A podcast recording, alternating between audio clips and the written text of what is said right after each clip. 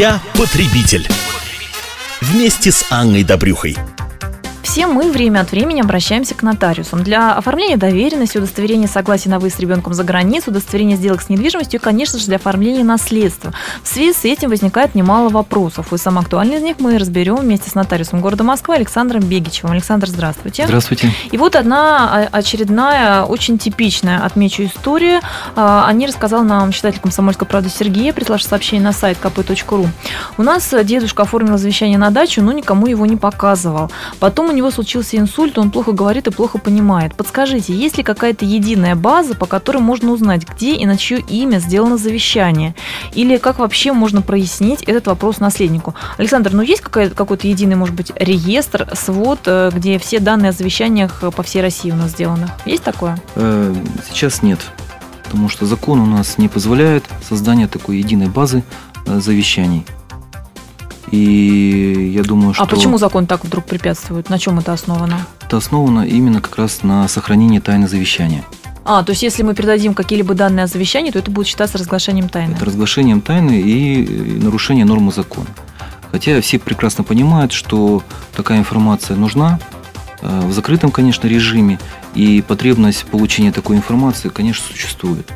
И наследники Э, когда понимают, что было завещание, начинают искать, ищут единую базу, но базы такой нет, поэтому им у них только один путь – обращаться ко всем нотариусам с соответствующими запросами для того, чтобы получить информацию, оформлялось ли у этого нотариуса завещание. А что значит ко всем нотариусам? По всей России? По всей России. Да вы что? Да.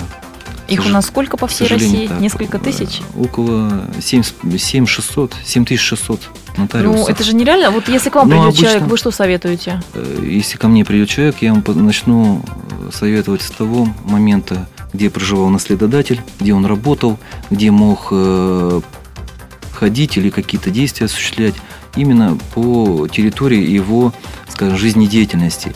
Искать э, эту информацию у тех нотариусов, которые могли быть э, возле этой территории, там, где он проживал, или там, где он работал, или часто находился.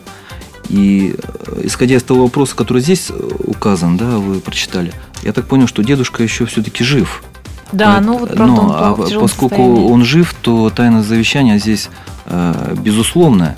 И такую информацию даже при наличии соответствующей базы никто бы ему не дал э, другим людям посторонним поскольку завещатель еще пока жив. Так, ну а давайте уточним, если, скажем, ну не дай бог, человек уже действительно умер, а, то наследник приходит вот к каким-то самым разным нотариусам. Он должен с собой что, принести какое-то заявление, свидетельство о смерти? Как это на практике будет выглядеть? И придется ли за это платить, конечно же, интересует. Соответственно, значит, он должен принести свидетельство о смерти и э, заявление. Прошу сообщить, заявление. находится ли у вас мое завещание. Ну, можно так, а можно начать с того, что с просьбой открыть наследственное дело. Открыть наследственное дело, э, но здесь еще нам необходимо представить документ, подтверждающий последнее, последнее место жительства наследодателя. Так, чтобы нотариус не ошибся, не открыл наследственное дело, которое не отнесено к его компетенции. Ну что же, вот такие нюансы стоит иметь в виду. А с нами был нотариус города Москвы Александр Бегичев. Я потребитель. Вместе с Анной Добрюхой.